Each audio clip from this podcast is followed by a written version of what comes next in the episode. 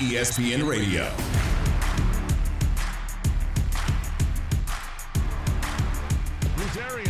He's stepping down after three seasons in Tampa Bay. Defensive coordinator Todd Bowles being promoted to the head coaching job. Bruce said he had achieved everything that he wanted to as a head coach. The thought of perhaps Tom Brady retiring and then having their head coach retire would have been a lot for that organization all at once. Bruce Arians loves Todd Bowles, loves him. Coach Arians put this in motion even before Tom Brady made the decision to come back. Tom comes back, and then he says, This is the right time to do it.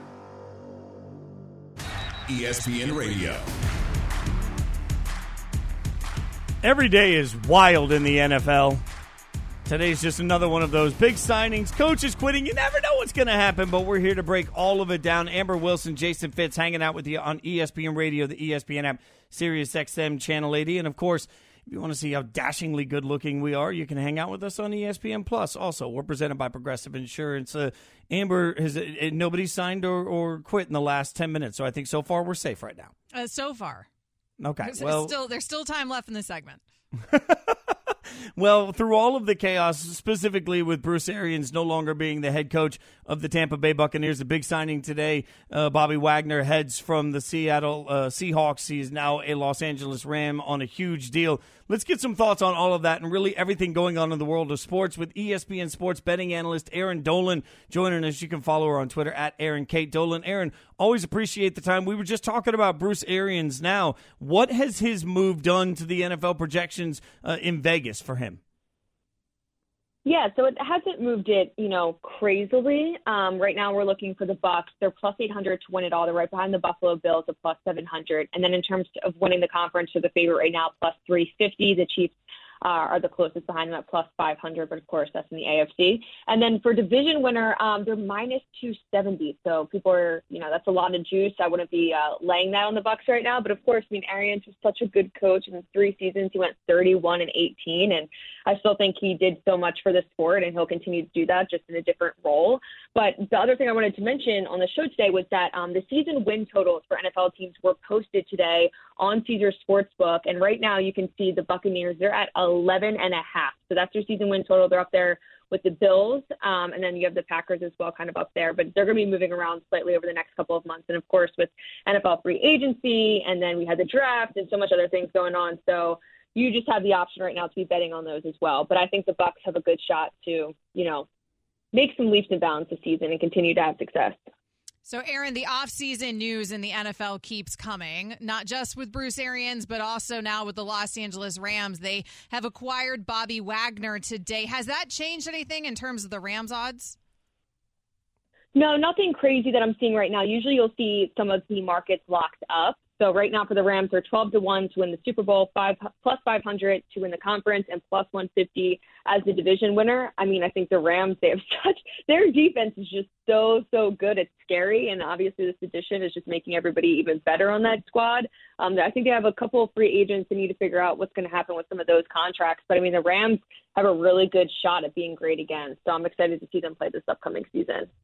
We're talking to ESPN sports betting analyst Erin Dolan on ESPN Radio. Amber Wilson, Jason Fitz, your host. And uh, Erin, I, I see people freaking out whenever the win loss totals come out. You know, everybody thinks like it's some great injustice to their team.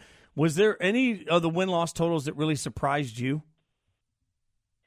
There was nothing that completely jumped out to me on paper. I will say that some of the plays that I'm going to mention today on Daily Wager, which is coming up in just a little bit, I do lean the Packers win total under. I know a lot of people like to see them, you know, or excuse me, a lot of people like to take them over considering they have 13 wins in the past two seasons. But I think considering he's not going to have Davante Adams and Adams, I mean, he led the NFL in receptions, receiving yards, receiving touchdowns. That was in the last four seasons. And I mean, in the last two seasons, Adams had 232 receptions. The closest player behind him is Aaron Jones at 99. So I really think this is going to be a huge hit to the Packers. So I'm looking at their win total under.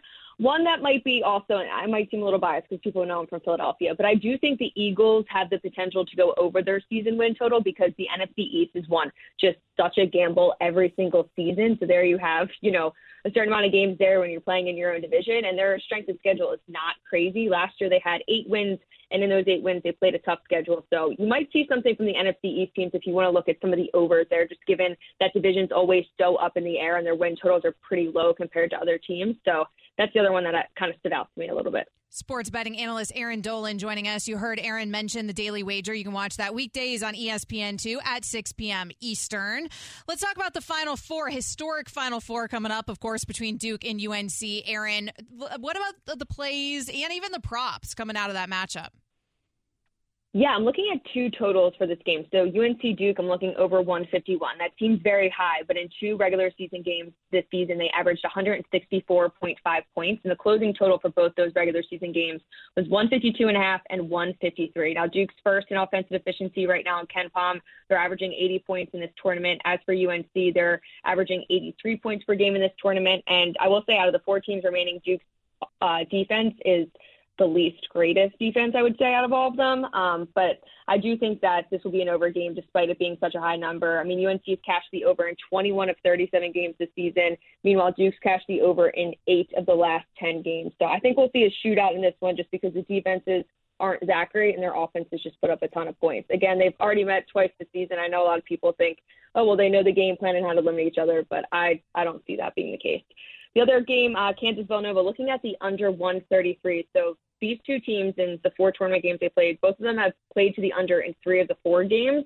And Villanova's style of play is just so slow. They're actually the 14th slowest team. They're ranked 345th in adjusted tempo, and that's not going to change going into this game, despite Justin Moore not playing in it.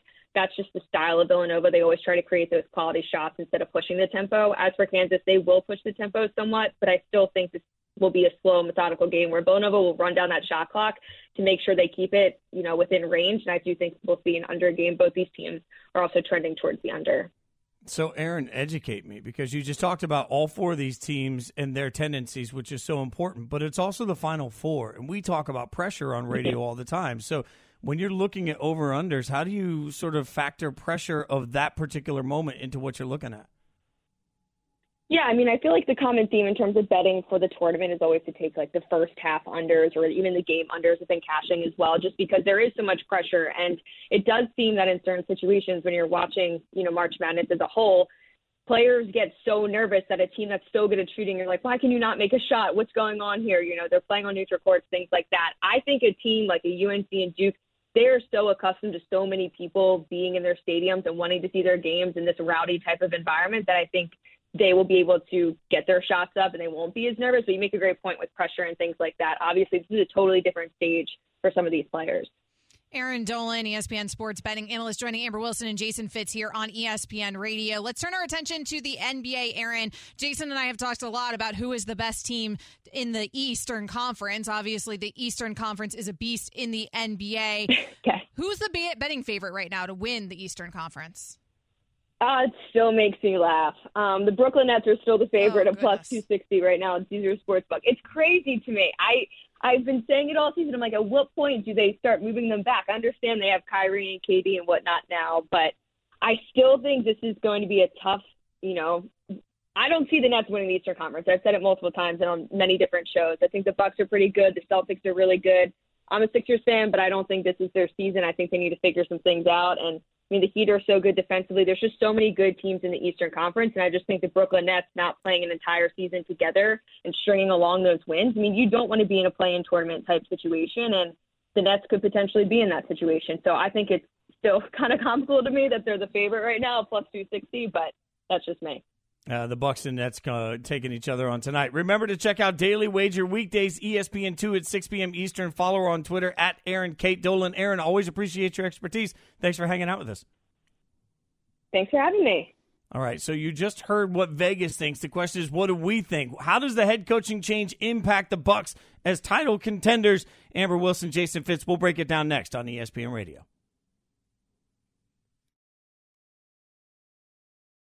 ESPN Radio. Amber Wilson, Jason Fitz, you're listening to ESPN Radio, the ESPN app, Sirius XM Channel 80. You're watching us on ESPN Plus. ESPN Radio is presented by Progressive Insurance. Progressive makes bundling easy and affordable. Get a multi policy discount by combining your car, home, motorcycle, commercial auto, and more. All your protection in one place. Bundle and save at progressive.com. Now, the big news that rocked everybody that uh, loves the NFL last night is that Bruce Arians will no longer be the head coach of the Tampa Bay Buccaneers. The question is, what's it do for their title contention? Because let's be real, Tom Brady didn't decide to unretire after retiring so that he could come back and win 10 games. He didn't decide to unretire so that he could come back and go to the playoffs. And he didn't decide to unretire so that he could suffer through some element of finding a new identity. He came back to try and win a Super Bowl, right? So it raises the question of does this help them get closer to that goal, Amber? Because let's remember, there's one wild rumor that is not going to go away, and this uh, this wasn't even a rumor. This is Jeff Darlington uh, a couple of days ago, ESPN NFL Insider on ESPN Radio, talking about Tom Brady and possibly I don't know a different team in Florida. Tom, first of all, is building a home in South Florida and has ties within Dolphins ownership and all those things. Uh, you know, I could see Tom eventually being attached to the Miami Dolphins organization. But, you know, there's all sorts of rumors, whether it's the ones about him potentially owning a part of the team or playing. I don't know that those things go hand in hand, though. Uh, we start to get into some very technical conversations about salary cap implications when we talk about a potential owner playing for a team. So we're a long way from that. Uh, again, I understand the conversation is warranted from the standpoint that it's you know where there's smoke, there's fire. But right now, for 2022, he's going to play for the Bucs, and then in 2023, you know, he'll be a free agent. But I would lean more towards saying Tom Brady will be in the ownership realm as opposed to the playing realm if it ever has to do with the Dolphins. He didn't say no. He did not say no. right? I mean, I, because it, it, Jeff Darlington was on. It was with me and Harry Douglas. That sound was from this past Friday on this show, and I noticed because we asked him, and then Harry asked him again. Harry kept pressing him on the topic because Harry Douglas keeps bringing up this idea of Brady to Miami, and Jeff Darlington never actually said no. Now he did say not this season. So he did say Tom Brady is going to be on the Tampa Bay Bucs this season. Well, heck, he's under contract with the Tampa Bay Bucs this season, and why would the Bucs trade him away? Frankly, uh, and and why would the Dolphins want to you know mortgage everything and have to give a million picks up for Tom Brady for one season when they could just wait a season? But Darlington definitely did not say no. That it's outside of the realm of possibility that Tom Brady ends up with the Dolphins, whether as an owner or whether as a quarterback or whether as both. Which man, wouldn't that be? Wild? Wild. But I did wonder if this move in Tampa was somehow related, Jason Fitz, to this rumor where there's apparently this rumor that will not go away that Tom Brady wants to be with the Dolphins. That he wanted to be with the Dolphins before he went to Tampa. We know there was the allegation there that the owner wanted Brian Flores to meet with Tom Brady on the yacht, and uh, apparently, allegedly, uh, Brian Flores refused to do that because that would have been tampering. But maybe there had been a relationship there with Stephen Ross and Tom Brady because of their Michigan ties, and so maybe they had been having those conversations in secret, and there was always that interest. And so now you wait out his contract in Tampa until he's a free agent, maybe still makes his way down to Miami in some capacity. So if you're the Bucs and you know those rumors are out there, is it possible that you made this change? with Tom Brady wanting this change in order to try to entice Brady to stay in Tampa? Or is it possible if you're Bruce Arians that you're stepping down because you know Brady's out you anyways? Uh, look, I don't think there's any chance you made this change if you thought it would tick Brady off because he's barely back in the building. Like, I, you know, I know that you could look at it and say, well, Brady would never retire again. Why not? I, I mean, you went home, you, you spent a little time with your family, you realize that that sucks. So then you go back to work, right? And you come back to work, and now all of a sudden your boss changes, and you're like, well, this sucks. Like, I mean, there, there is this moment of if he's sort of wishy washy at all, they've given him, they gave Brady the perfect out to step back and say, you know what? I'm going to go back. My heart's not in it. But if he's not into this move, it's an easy opportunity to do so. So I would think that the Bucs would have had to have had some level of you know kiss the ring for the Pope and make sure that he's going to be perfectly happy before they do this. Otherwise, they wouldn't have done it. I absolutely agree that when you have a any player of Tom Brady's caliber, when you have a player of Tom Brady's caliber, it, we talked about it with LeBron with the Lakers. Like when you have a player like that in sports, then yes, you give him the deference at this point in his career, where you definitely do not make any moves that he does not want made. Now, I think that in fact he wants this move because of the timing of it. I think that there could have been a possibility that there was conversations there with Tom Brady saying, "I'm only going to unretire if." That is absolutely a possibility. I'm only going to unretire if Bruce Arians is not my head coach and we transition to something else. And maybe Bruce Arians says, okay, let's go ahead and figure out a backup plan because what's best for the organization is having Tom Brady at the helm. That is definitely a possibility here. Or if it wasn't a Tom Brady type of command, it would at least still been Tom Brady involved in the decision where if it was Bruce Arians just saying, "Hey, I'm going to be 70 this year. I'm just kind of over it. I want to transition into a different role. I want more time for golf and for my family." And those conversations are had with the front office and with Tom Brady, then I would imagine the front office brings Brady in and says, "Hey, who do you want at the helm?" And uh, they were fortunate in Tampa. There are two coordinators there that were on the head coaching carousel, right? Two coordinators that everybody wanted to consider for head coaching positions. So two viable candidates in terms of predecessors of Bruce Arians that were right there in house. I think Byron Leftwich would have been too young. I think Byron Leftwich is he's younger than Tom Brady, so that's kind of strange to maybe have that guy ultimately as your big boss. I understand he's his coordinator, but as his big boss in a head coaching kind of role. And maybe he also wants to continue to work with Leftwich in the relationship that they have in terms of quarterback and coordinator where they can sit down together and they can game plan together and they can really focus on the offense together. You give Todd Bowles all the other responsibilities in terms of figuring out how to run the team beyond that. And so then that way Brady doesn't lose what he's comfortable there with Leftwich. Yeah, but if I'm Leftwich, that's going to tick me off. Like, look, first and foremost, let me say loudly playing second violin is not easy to do. But he may not want to be second fiddle to Todd Bowles, right? Like, eh, it's one thing if I'm second fiddle to Bruce Arians and I'm like, I get it. Like, it's Bruce Arians and I'm still trying to work my way up there. Then you turn around one day and you come in and you're like, oh, wait, we're making a change and you're giving Bowles the job? Like, I, we're, we're, presuming that everybody back there is like, yeah, kumbaya, this works out for all of us. And like that, if that if that entire organization has such an incredible lack of ego that that's how they feel about it, then kudos to them and tip of the cap. But I can't really presume that because, and I don't mean ego in a bad way. I just mean like there are there has to be this moment where you turn around and say, this isn't what I signed up for. Well, I think it's easier to give the job to Bowles in that regard than it is to Leftwich. Like at least Bowles has been a head coach before, even if it wasn't a successful run. Bowles is much older as well, and so he's much longer tenured in terms of his experience in the NFL. Byron Leftwich, I think, probably would understand that, hey, they're going with the guy with the more experience who has the head coaching experience under his belt. But it also simultaneously means, even if Leftwich is okay with this decision in the interim, it absolutely means that if Todd Bowles is successful there, then Byron Leftwich's days in Tampa are numbered, right? Because of course he's going to get calls for some head coaching job at some point, and he's going to end up taking a head coaching job somewhere else. There's only one head coaching job here that's available in Tampa. You can't give it to both of those guys. I don't think it's a knock on Leftwich that he wasn't the guy who ended up getting the job. I think it's a nod to the fact that Bowles is more experienced and that he is frankly the older and longer tenured candidate as well. Well, Jeff Darlington refused to say no to the situation with Miami earlier. The question is, how does all of this change his take on that? We'll ask him next. We'll figure out what the future is for Brady and the Bucs on ESPN Radio. Amber Wilson and Jason Fitz hanging out. Bruce Arians announcing he's stepping down after three seasons in Tampa Bay. Defensive coordinator Todd Bowles being promoted to the head coaching job. He wanted to do this on his own terms. This is a big, big win for Tampa, not just short term, but long term. ESPN Radio.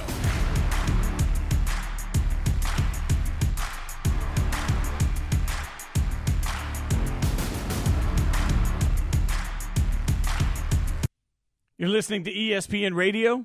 Amber Wilson, Jason Fitz.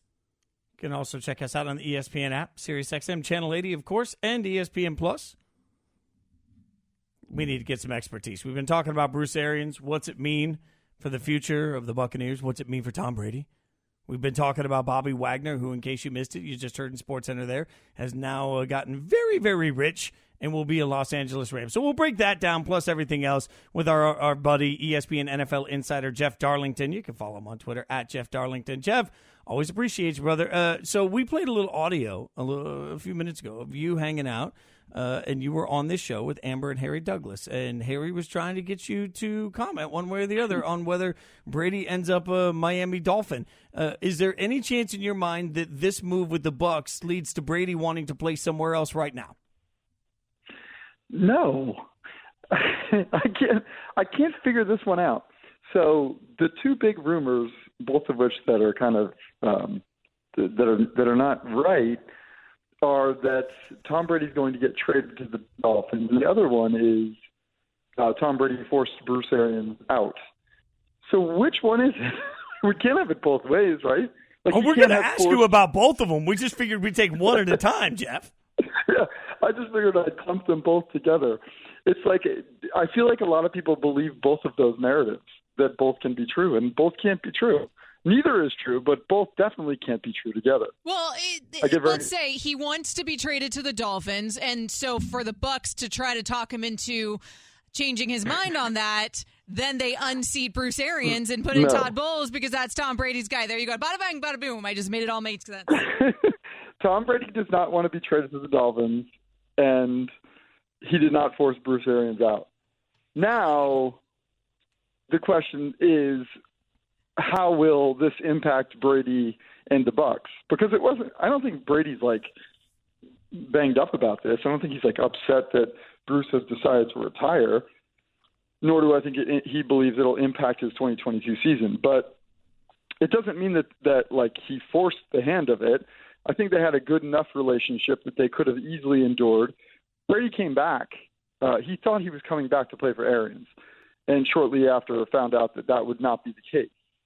Um, so I guess my point here is that Brady feels like he can win with whoever. He's okay with this. He's fine with the idea of soldiering on, and he will definitely do that in the Bucs uniform in 2022. Jeff, I don't know how any of this, frankly, is actually related to the rumors about Miami because it seems like, frankly, we're probably a year away from any of that being a conversation. But you have to admit that the timing of this looks strange, which is why, of course, there's the rumors about the relationship between Arians and Tom Brady. Why didn't Arians retire sooner when Tom Brady was retired? Why now? Well, he actually did. I mean, he he started into the process of calling it a career um, several weeks ago, but ultimately they had to get clarity on certain rules about hiring Todd Bowles, which uh, pertain to the Rooney Rule, which I know seems weird because he's already a minority candidate. But they they basically went to the owners' meetings this year to uh, this week to get that clarification on how they can go about giving Todd Bowles the job without going through any kind of interview process. So they've sort of known. Tom has known when he came back, and it was just a matter of getting the clarification from the league. So I totally get why the narratives, why why this happens, why people try to piece two and two together when it comes to some of the logic behind each thing, but um, but it's just it's not it's definitely not the case. Like I really think it's important to stress that Tom isn't going into Jason Licht, the GM, saying like we need to get rid of Bruce and we need to you know do this and do that. Like that is that's not really what's going on. Um, and you know, as far as the Dolphins are concerned, to your point, we could be having this conversation in a year again, and probably will in some capacity, whether that whether that's in, in terms of ownership or um, or whatever. But for now, at this point, um, he definitely, as soon as he came back, he made very clear to the Bucs that he was coming back to play for them. You're you're listening to Jeff Darlington, who we're talking to, ESPN NFL insider Jason Fitz, Amber Wilson, hanging out with Jeff. Uh, you just mentioned the Rooney Rule portion of it. So, from what you're saying, they had to go to the the owners' meeting to get clarity on how they could just hire Todd Bowles. Would the clarity have been the same if Todd Bowles was a white coach? Well, yeah, it actually would have been, which is kind of weird. Um, the Rooney Rule requires that you hire two minor or you interview two minority candidates now.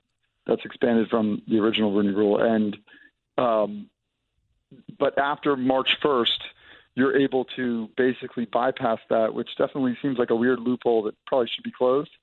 Um, but yeah, basically, uh, they didn't have to. They don't have to comply after March 1st because the feeling is is that at that point the candidates that would be available are not are no longer available. So I know it's super in the weeds and it's a little bit weird, but that is the reason why the Bucs had to prolong what was already Bruce Arians' decision. But okay, so had they made the decision pre March first that this was the direction they were going to? Because it, it feels like they would have some... had to comply. Yes. Right. So by waiting till after March first, they avoid compliance. Is that a good thing? no, it's not a good thing. It seems like a weird loophole for sure. Like it definitely seems like something that should be closed.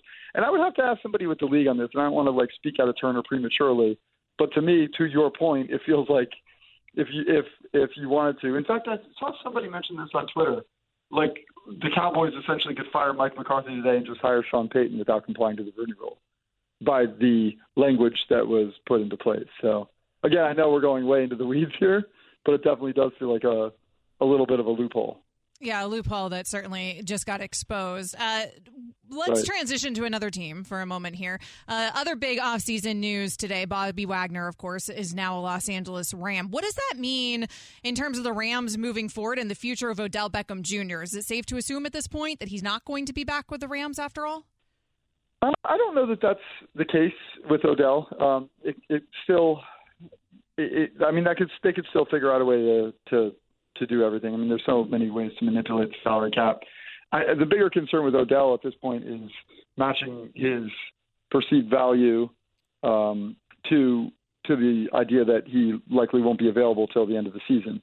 So I think there's really no rush on it with Odell, obviously, given his health status. So I could see that taking some time. I don't think I'd completely rule out the Rams though. Um, although, you know, I, I, I think that Odell, while he would like to like to return to the Rams, I think he's also much more open to the possibility of going somewhere else as well. Uh, I mean, quickly, I'll ask you then. I mean, how do the Rams continue to do this? Is this sustainable the way they're signing everybody and giving up their future in the draft? I think the the unsustainable part is the future in the draft component because, to your point, teams do this a lot. It's called cash over cap, where you're essentially putting it all on a credit card. But the problem is eventually you do have to pay your credit card, unfortunately, which I learned shortly after college. And that is going to be the case at some point. And one of the beauties of hitting in the draft with those draft picks is the idea that you're on cheaper rookie contracts. So combining those two things, yeah, eventually it doesn't feel like something that's sustainable for the Rams. For now, I guess they perceive it to be a window that they might as well keep continue to chase rings and figure it out later. But yeah, if, if you're asking me, I don't think in a few years that we're sitting here saying, "Man, the Rams really have a dynasty here." This is not how you build a dynasty. You can follow him on Twitter at Jeff Darlington. Jeff, always appreciate your insight, my friend. Be well. Yeah, guys, always a pleasure. Thank you. All right. Appreciate it. Now we got all of the real, like the very direct, real answers from Jeff that most people are still rolling their eyes and deciding not. And like he's telling us the facts, and we're just like, I don't know if I'm buying it. Speaking of things, people aren't know? buying it. Oh, I knew, I knew it. I could tell from the look on her face. I could tell she was out on any of it. Uh, the Yankees are still out on the Astros. In fact, they're still upset about this. Is a quote: illegal and horrific playoff, playoff loss to the Astros. We'll break down what it all means next. Amber Wilson, Jason Fitz hanging out with you on ESPN Radio. ESPN Radio. Jason Fitz hanging out with Amber Wilson on ESPN Radio, the ESPN app, and the Yankees are angry. Still, uh, the Jan- Yankees GM is still upset about the quote is illegal and horrific. Their playoff loss to the cheating Astros. I find that to be funny. He said the only thing that stopped us was something that was so illegal and horrific. So I do. I so I get offended when I start hearing we haven't been to the World Series since 09 because I'm like, well, I think we actually did it the right way. Pulled it down, brought it back up, drafted well, traded well, developed well, signed well. The only thing that derailed us was a cheating circumstance that threw us off. Amber, my God, the melodrama here feels like it belongs on Bravo. It's so horrific. I mean, listen, I am not defending anything the Astros did because, of course, nobody is at this point. But I, that's not. I, I could think of crimes that are worse. I could think of crimes that are more horrific, I guess, on the scale of the drama scale. Uh, But yeah, this is Cashman acting like that they have they would have been somewhere had it not been for those cheaters. And I just don't have any. I just don't I just don't want to hear this. Like I don't I don't have any tolerance for this when we're talking about such a long drought for a team like the New York bleeping Yankees. Jason Fitz, am I crazy for thinking that this is not the attitude I want to hear from Brian Cashman? It feels like excuse making to me. And and we're talking about a season. We're talking about a season. What about all those other seasons? What happened there, Cashman? Yeah, that's the part of it. It's not like this was the once in a lifetime miracle shot for the Yankees to get to the World Series. No, this is part of what they do is part of their business plan. And, I've got a buddy that was a Major League Baseball player that talked about the cheating scandal for years for players and the steroid scandal for players and how difficult it was for everybody else that felt like they played the game the right way. You know, and, and I understand that part of the logic, but none of us want to listen to somebody say, well, that would have been my home run championship if it weren't for juicing. I did it the right way. Like, that's the person we legit roll our eyes at right now. So I super roll my eyes at a big, big bankrolled Yankees team. Well, and again, it's we're talking about since 2009, like a drought since 2009 spans so many years, and we're not talking about an entire era here affected by what the Astros did. Sure, maybe it's more than the year that we know about. Like I'm absolutely willing to believe that, but at the same time, 2009, Jason Fitz, there's no excuse for it. Yeah, th- this was one of those moments where if it had been this miracle run of like St. Pete's, you know, in, in, the March Madness tournament, and you say, well, it was denied to us by cheating and we never got back there again. When you're talking about the Yankees, the amount of money they spend, the work that they do year in and year out, there's an expectation that they've helped create that they will be great. And if they don't meet that expectation, that's not on the Astros. That's, in fact, on the New York Yankees.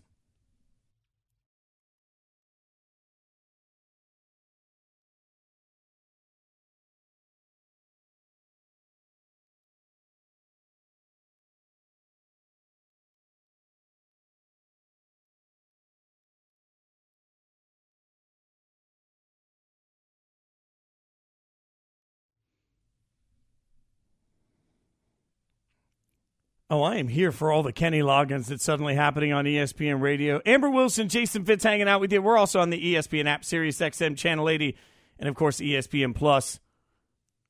Big Top Gun fan, Amber? You, or, or, or, where are you on on this? Because uh, like the movie. It. Go ahead.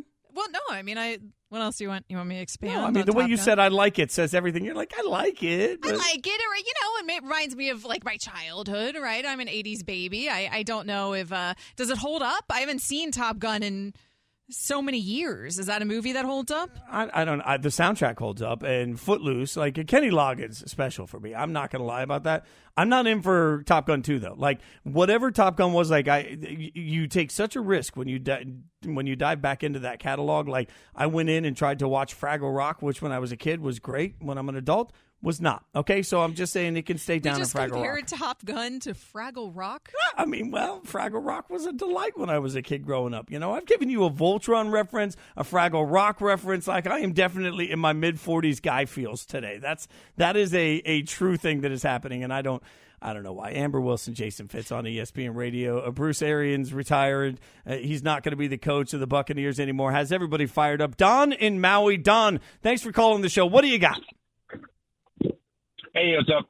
Um, I just hear everybody talking about, you know, the situation in Tampa Bay and kind of bewildered on all the decisions and everything. And I kind of started looking at it from the other way. I think maybe, you know, Tom Brady, he, he had record numbers these this past couple of years for himself, and and I don't think he would want to step away from that unless there was a reason. So I, I think maybe his relationship with Arians kind of allowed him to step away. You know, he's Tom Brady; he doesn't really have to deal with anything from anybody. So he's proven it all. I mean, he he runs the team pretty much, and I think you know once he was away, then Arians starts realizing what he's got and and kind of the legacy that he's going to be leaving. And he realized that he wasn't going to be, you know, they, they were going to have a hard time the next couple of years, you know, rebuilding and stuff like that, trying to find a quarterback. So I think that, you know, it was kind of a Arians, you know, I don't know that he forced him away, but he just didn't, you know, Brady just didn't really want to deal with that relationship anymore. And then once Arians realized what he had to deal with, then he goes, well, I can either be a coach of a crappy team or I can step away and, you know, they give the, the, the, the coaching position to Bowles. And I, I think Bowles is a better coach for Brady. I, I mean, I, just from what I've heard, I think he's a little more accountability oriented, doesn't scream and yell at guys. You know, he's, he's a little bit, you know, maybe maybe a little bit more like Belichick in, in his in his, his delivery and the way that he works. So I just don't think that you know Brady would make a decision to come back and play without knowing all of these things beforehand, knowing that knowing that Arians was going to be out, Bowles was coming in in such But a Don- short time. Don, I think it's all let part me of the ask you- process, and it's just kind of kind of behind the scenes a little bit. Don, I got to ask you if everything you just said about Bruce Arians is true and he discovered without Tom Brady that it was going to be really difficult, Why quit when Brady comes back? Why not go through? They, were Super Bowl uh, favorites, one of the one of the better teams in the NFC. Why not ride this year out and hand handballs the job next year?